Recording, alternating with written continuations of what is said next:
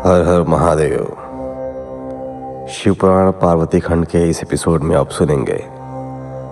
अध्याय संख्या इकतालीस, बयालीस एवं तैतालीस। तो चलिए शुरुआत करते हैं इकतालीसवें अध्याय से। इकतालीसवें अध्याय में मंडप व देवताओं के भय का वर्णन मिलता है। ब्रह्मा जी बोले हे मुनिश्रेष्ठ नारद, तुम भी भगवान शिव की बारात में सहर्ष शामिल हुए थे। भगवान शिव ने श्री हरि विष्णु से सलाह करके सबसे पहले तुमको हिमालय के पास भेजा। वहाँ पहुंचकर तुमने विश्वकर्मा के बनाए दिव्य और अनोखे मंडप को देखा। तो बहुत आश्चर्यचकित रह गए। विश्वकर्मा द्वारा बनाई गई विष्णु, ब्रह्मा, समस्त देवताओं की मूर्तियों को देखकर यह कह पाना कठिन था कि ये असली हैं या नकली। वहाँ रत्नों से जड़े हुए लाखों कलश रखे थे। बड़े बड़े केलों के खंभों से मंडप सजा हुआ था। तुम्हें वहाँ आया देखकर शैलराज हिमालय ने तुमसे पूछा कि, देवर्षि, क्या भगवान शिव बारात के साथ आ गए हैं? जब तुम्हें साथ लेकर हिमालय के पुत्र मैनाक आदि तुम्हारे साथ बारात की अगवानी के लिए आए, तब तुम्हें साथ लेकर हिमालय के पुत्र मैनाक आदि तुम्हारे साथ बारात की अगवानी के लिए आए। तब मैंने और विष्णु जी ने भी तुमसे वहाँ के समाचार के बारे में पूछा। हमने तुमसे यह भी पूछा कि शैलराज हिमालय अपनी पुत्री पार्वती का विवाह भगवान शिव से करने के इच्छुक हैं या नहीं? कहीं उन्होंने अपना इरादा बदल तो नहीं दिया है? यह प्रश्न सुनकर आप मुझे विष्णु जी और देवराज इंद्र को एकांत स्थान पर ले गए और वहाँ जाकर तुमने वहाँ के बारे में बताना शुरू किया।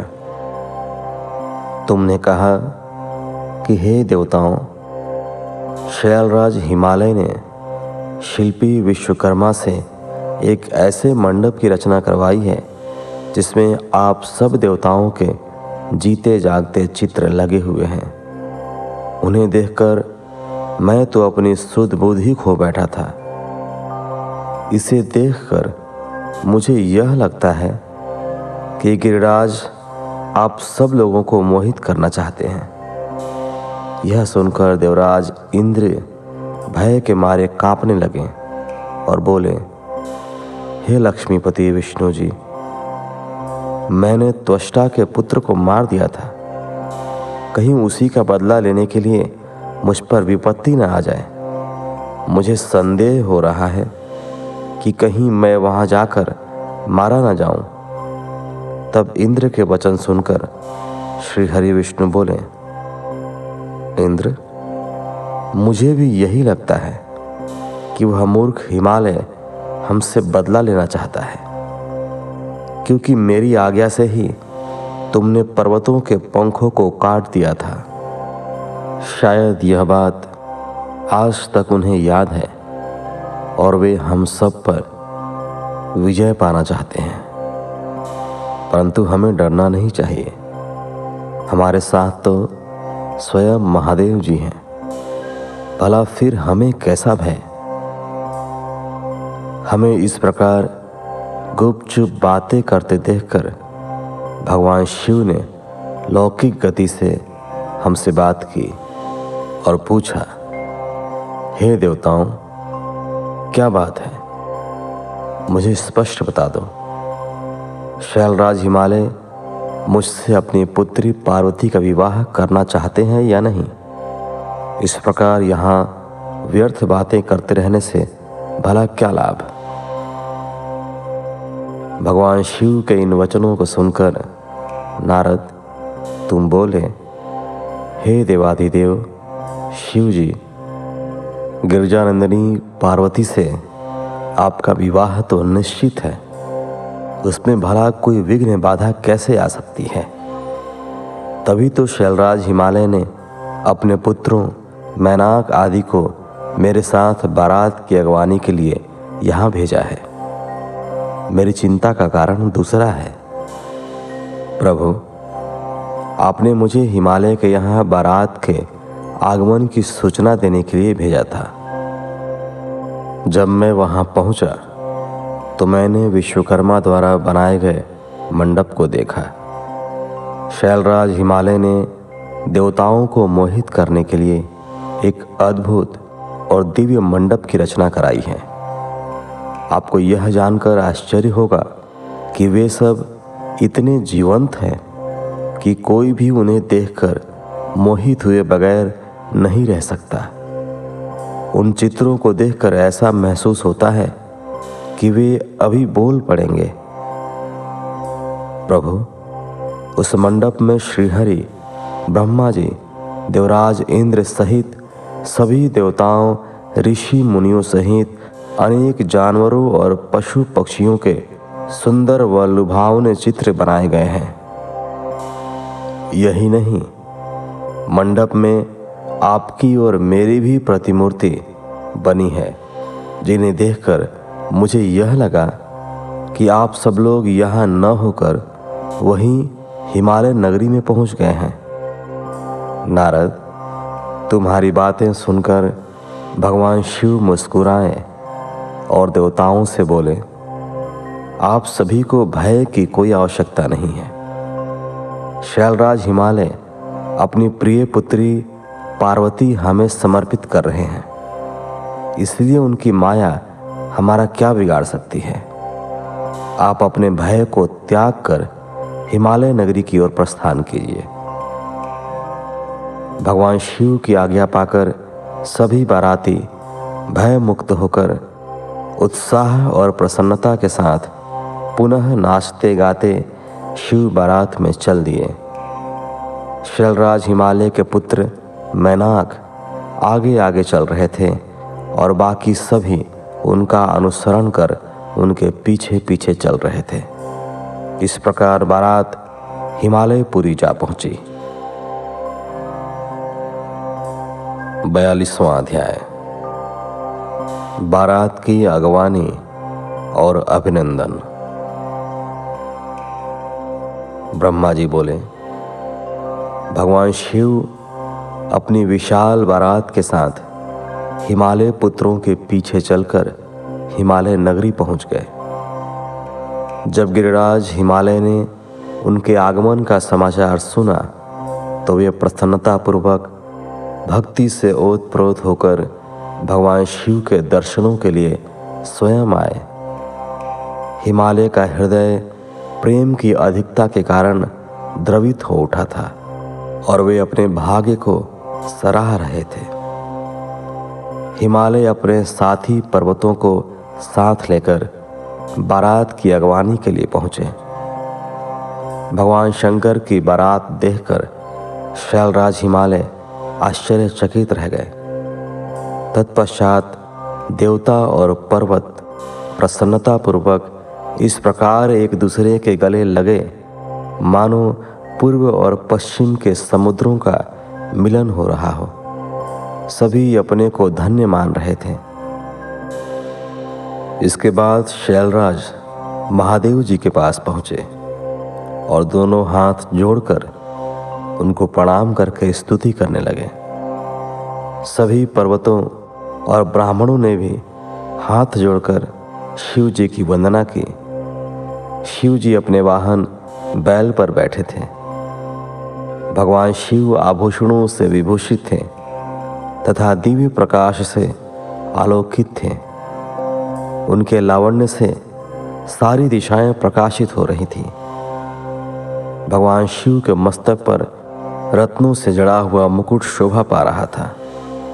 उनके गले और अन्य अंगों पर लिपटे सर्प उनके स्वरूप को अद्भुत और शोभनीय बना रहे थे। उनकी अंग कांति दिव्य और अलौकिक थी। अनेक शिवगण हाथ में चंवर लेकर उनकी सेवा कर रहे थे। उनके बाएँ भाग में भगवान श्री हरि विष्णु और दाएँ भाग में स्वयं मैं था। समस्त देवता भगवान शिव के स्तुति कर रहे थे।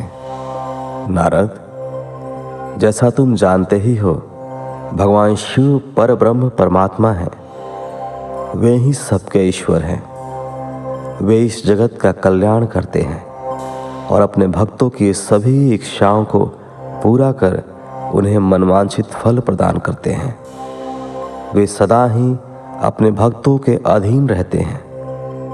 वे सच्चिदानंद स्वरूप हैं और सर्वेश्वर हैं। उनके बाएँ भाग में श्री हरि विष्णु गरुड़ पर बैठे थे। तो दाएँ भाग में मैं स्थित था। हम तीनों के स्वरूप का एक साथ दर्शन कर गिरिराज आनंद मग्न हो गए। तत्पश्चात शैलराज ने शिव जी के पीछे तथा उनके आसपास खड़े सभी देवताओं के सामने अपना मस्तक झुकाया और सभी को बारंबार प्रणाम किया। फिर भगवान शिव की आज्ञा लेकर शैलराज हिमालय अपने निवास की ओर चल दिए और वहाँ जाकर उन्होंने सभी देवताओं, ऋषि मुनियों एवं अन्य बारातियों के ठहरने की उत्तम व्यवस्था की। हिमालय ने प्रसन्नतापूर्वक अपने पुत्रों को बुलाकर कहा कि तुम सभी भगवान शिव के पास जाकर उनसे प्रार्थना करो कि वे स्वयं अतिशीघ्र यहाँ पधारे। मैं उन्हें अपने भाई बंधुओं से मिलवाना चाहता हूँ। तुम वहाँ जाकर कहो कि मैं उनकी यहाँ प्रतीक्षा कर रहा हूँ। अपने पिता गिरिराज हिमालय की आज्ञा पाकर उनके पुत्र उस ओर चल दिए, जहाँ बारात के ठहरने की व्यवस्था की गई थी। वहाँ वे भगवान शिव के पास पहुँचे। प्रणाम करके उन्होंने अपने पिता द्वारा कही हुई सभी बातों से शिव जी को अवगत करा दिया। तब भगवान शंकर ने कहा कि तुम जाकर अपने पिता से कहो कि हम शीघ्र ही वहाँ पहुँच रहे हैं। शिव जी से आज्ञा लेकर हिमालय के पुत्र वापस चले गए। तत्पश्चात देवताओं ने तैयार होकर गिरिराज हिमालय के घर की ओर प्रस्थान किया। महादेव जी के साथ भगवान विष्णु और मैं ब्रह्मा शीघ्रतापूर्वक चलने लगे। तभी देवी पार्वती की माता, देवी मैना के मन में त्रिलोकीनाथ भगवान शिव को देखने की इच्छा हुई। इसलिए देवी मैना ने तुमको संदेशा भेजकर अपने पास बुलवा लिया। भगवान शिव से प्रेरित होकर देवी मैना की हार्दिक इच्छा को पूरा करने के लिए आप वहाँ गए। तैतालीसवां अध्याय। शिव जी की अनुपम लीला। ब्रह्मा जी बोले, हे नारद, तुमको अपने सामने देखकर देवी मैना बहुत प्रसन्न हुई और तुम्हें प्रणाम करके बोली, हे मुनिश्रेष्ठ नारद जी, मैं भगवान शिव के इसी समय दर्शन करना चाहती हूँ। मैं देखना चाहती हूँ जिन शिवजी को पाने के लिए मेरी बेटी पार्वती ने घोर तपस्या की तथा अनेक कष्टों को भोगा, उन शिव जी का रूप कैसा है? वे कैसे दिखते हैं? यह कहकर तुमको साथ लेकर देवी मैना चंद्रशाला की ओर चल पड़ी। इधर भगवान शिव भी मैना के इस अभिमान को समझ गए और मुझसे वह विष्णु जी से बोले कि तुम सब देवताओं को अपने साथ लेकर गिरिराज हिमालय के घर पहुंचो। मैं भी अपने गणों के साथ पीछे पीछे आ रहा हूँ। भगवान विष्णु ने इससे भगवान शिव की आज्ञा माना और सब देवताओं को बुलाकर उनकी आज्ञा का पालन करते हुए शैलराज के घर की ओर प्रस्थान किया। देवी मैना तुम्हारे साथ अपने भवन के सबसे ऊँचे स्थान पर जाकर खड़ी हो गई। तब देवताओं की सजी सजाई सेना को देखकर मैना बहुत प्रसन्न हुई। बारात में सबसे आगे सुंदर वस्त्रों एवं आभूषणों से सजे हुए गंधर्वगण अपने वाहनों पर सवार होकर बाजे बजाते और नृत्य करते आ रहे थे। इनके गण अपने हाथों में ध्वज की पताका लेकर उसे फहरा रहे थे।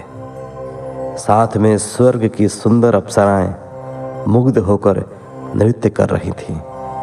उनके पीछे वसु आ रहे थे। फिर मणिग्रीवादी यक्ष, यमराज निरृति वरुण, वायु, कुबेर, ईशान, देवराज इंद्र, चंद्रमा, सूर्य भृगु आदि देव व मुनीश्वर एक से एक सुंदर और मनोहारी रूप के स्वामी थे और सर्वगुण संपन्न जान पड़ते थे। उन्हें देखकर, नारद, वह तुमसे यही प्रश्न करते कि क्या यही शिव हैं?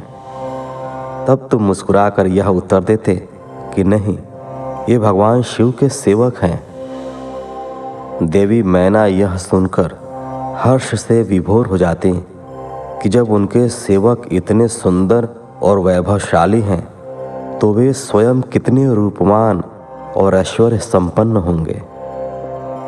उधर दूसरी ओर भगवान शिव, जो कि सर्वेश्वर हैं, उनसे भला जगत की कोई बात कैसे छिप सकती है? वे देवी मैना के हृदय की बात तुरंत जान गए और मन ही मन उन्होंने उनके मन में उत्पन्न अहंकार का नाश करने का निश्चय कर लिया। तभी वहाँ से, जहाँ मैना और नारद तुम खड़े हुए थे, श्री हरि विष्णु पधारे। उनकी कांति के सामने चंद्रमा की कांति भी फीकी पड़ जाती है। वे जलंधर के समान श्याम तथा चार भुजाधारी थे और उन्होंने पीले वस्त्र पहन रखे थे। उनके नेत्र कमल दल के समान सुंदर व प्रकाशित हो रहे थे। वे गरुण पर विराजमान थे। शंख, चक्र आदि उनकी शोभा में वृद्धि कर रहे थे। उनके सिर पर मुकुट जगमगा रहा था और वक्ष स्थल में श्रीवत्स का चिन्ह था। उनका सौंदर्य अप्रतिम तथा देखने वाले को मंत्र मुग्ध करने वाला था। उन्हें देखकर देवी मैना के हर्ष की कोई सीमा न रही, और वे तुमसे बोली कि ज़रूर ये ही मेरी पार्वती के पति भगवान शिव होंगे। नारद जी, देवी मैना के वचनों को सुनकर आप मुस्कुराए और उनसे बोले कि, देवी, ये आपकी पुत्री पार्वती के होने वाले पति भगवान शिव नहीं, बल्कि क्षीर सागर के स्वामी और जगत के पालक श्री हरि विष्णु हैं। ये भगवान शिव के प्रिय हैं और उनके कार्यों के अधिकारी भी हैं। हे देवी, गिरजा के पति भगवान शिव तो संपूर्ण ब्रह्मांड के अधिकारी हैं। वे सर्वेश्वर हैं और वही परम ब्रह्म परमात्मा हैं। वे विष्णु जी से भी बढ़कर हैं। तुम्हारी ये बातें सुनकर मैं ना शिव जी के बारे में बहुत कुछ सोचने लगी कि मेरी पुत्री बहुत भाग्यशाली और सौभाग्यवती है, जिसे धन, वैभव और सर्वशक्ति संपन्न वर मिला है यह सोचकर उनका हृदय हर्ष से प्रफुल्लित हो रहा था वे शिव जी को दामाद के रूप में पाकर अपने कुल का भाग्योदय मान रही थीं। वे कह रही थीं कि पार्वती को जन्म देकर मैं धन्य हो गई। मेरे पति गिरिराज हिमालय भी धन्य हो गए। मैंने अनेक तेजस्वी देवताओं के दर्शन किए। इन सभी के द्वारा पूज्य और इन सबके अधिपति मेरी पुत्री पार्वती के पति हैं। फिर तो मेरा भाग्य सर्वथा सराहने योग्य है। इस प्रकार मैना अभिमान में आकर जब यह सब कह रही थी, उसी समय उसका अभिमान दूर करने के लिए अपने अद्भुत रूप वाले गणों को आगे करके शिव जी भी आगे बढ़ने लगे। भगवान शिव के सभी गण मैना के अहंकार और अभिमान का नाश करने वाले थे। भूत, प्रेत, पिशाच आदि अत्यंत करूप गणों की सेना सामने से आ रही थी। उनमें से कई बवंडर का रूप धारण किए थे। किसी के टेढ़ी सुंड थी, किसी के होठ लंबे थे, किसी के चेहरे पर सिर्फ़ दाढ़ी मुझे ही दिखाई देती थी। किसी के सिर पर बाल नहीं थे तो किसी के सिर पर बालों का घना जंगल था। किसी की आँखें नहीं थी, कोई अंधा था तो कोई काड़ा। किसी की तो नाक ही नहीं थी। कोई हाथों में बड़े भारी भारी मुदगर लिए था। तो कोई औंधा होकर चल रहा था। कोई वाहन पर उल्टा होकर बैठा हुआ था। उनमें कितने ही लंगड़े थे। किसी ने दंड और पाश ले रखे थे। सभी शिवगण अत्यंत कुरूप और विकराल दिखाई देते थे। कोई सींग बजा रहा था, कोई डमरू तो कोई गोमुख को बजाता हुआ आगे बढ़ रहा था। उनमें किसी का सिर नहीं था तो किसी के धड़ का पता नहीं चल पा रहा था। तो किसी के अनेक मुख थे। किसी के चेहरे पर अनगिनत आँखें लगी थीं तो किसी के अनेकों पैर थे। किसी के हाथ नहीं थे तो किसी के अनेकों कान थे तो किसी के अनेकों सिर थे। सभी शिवगणों ने अचंभित करने वाली वेशभूषा धारण की हुई थी। कोई आकार में बहुत बड़ा था तो कोई बहुत छोटा था। वे देखने में बहुत ही भयंकर लग रहे थे। उनकी लंबी चौड़ी विशाल सेना मदमस्त होकर नाचते गाते हुए आगे बढ़ रही थी। तभी तुमने उंगली के इशारे से शिवगणों को दिखाते हुए देवी मैना से कहा, देवी, पहले आप भगवान शिव के गणों को देख लें। तत्पश्चात महादेव जी के दर्शन करना। भूत प्रेतों की इतनी बड़ी सेना को देखकर देवी मैना भय से कांपने लगी। इसी सेना के बीच में पाँच मुख वाले, तीन नेत्रों, दस भुजाओं वाले शरीर पर भस्म लगाए, गले में मुंडों की माला पहने, गले में सर्पों को डाले, बाघ की खाल को ओढ़े, पिनाक धनुष हाथ में उठाए, त्रिशूल कंधे पर रखकर बड़े कुरूप और बूढ़े बैल पर चढ़े हुए भगवान शंकर देवी मैना को दिखाई दिए। उनके सिर पर जटा जूट थी और आँखें भयंकर लाल थी। नारद, तभी तुमने मैना को बताया कि वे ही भगवान शिव हैं। तुम्हारी यह बात सुनकर देवी मैना अत्यंत व्याकुल होकर तेज वायु के झकोरे लगने से टूटी लता के समान धरती पर धड़ाम से गिरकर मूर्छित हो गई। उनके मुख से सिर्फ़ यही शब्द निकले कि सबने मिलकर मुझे छल कपट से राज़ी किया है। मैं सबके आग्रह को मानकर बर्बाद हो गई। मैना के इस प्रकार बेहोश हो जाने पर उनकी अनेकों दासियाँ वहाँ भागती हुई आ गईं। अनेकों प्रकार के उपाय करने के पश्चात धीरे धीरे मैना होश में आई। इस प्रकार तैतालीसवें अध्याय के साथ इस एपिसोड को यहीं विराम देते हैं। मिलते हैं आपसे अगले एपिसोड में, तब तक के लिए धन्यवाद। हर हर महादेव।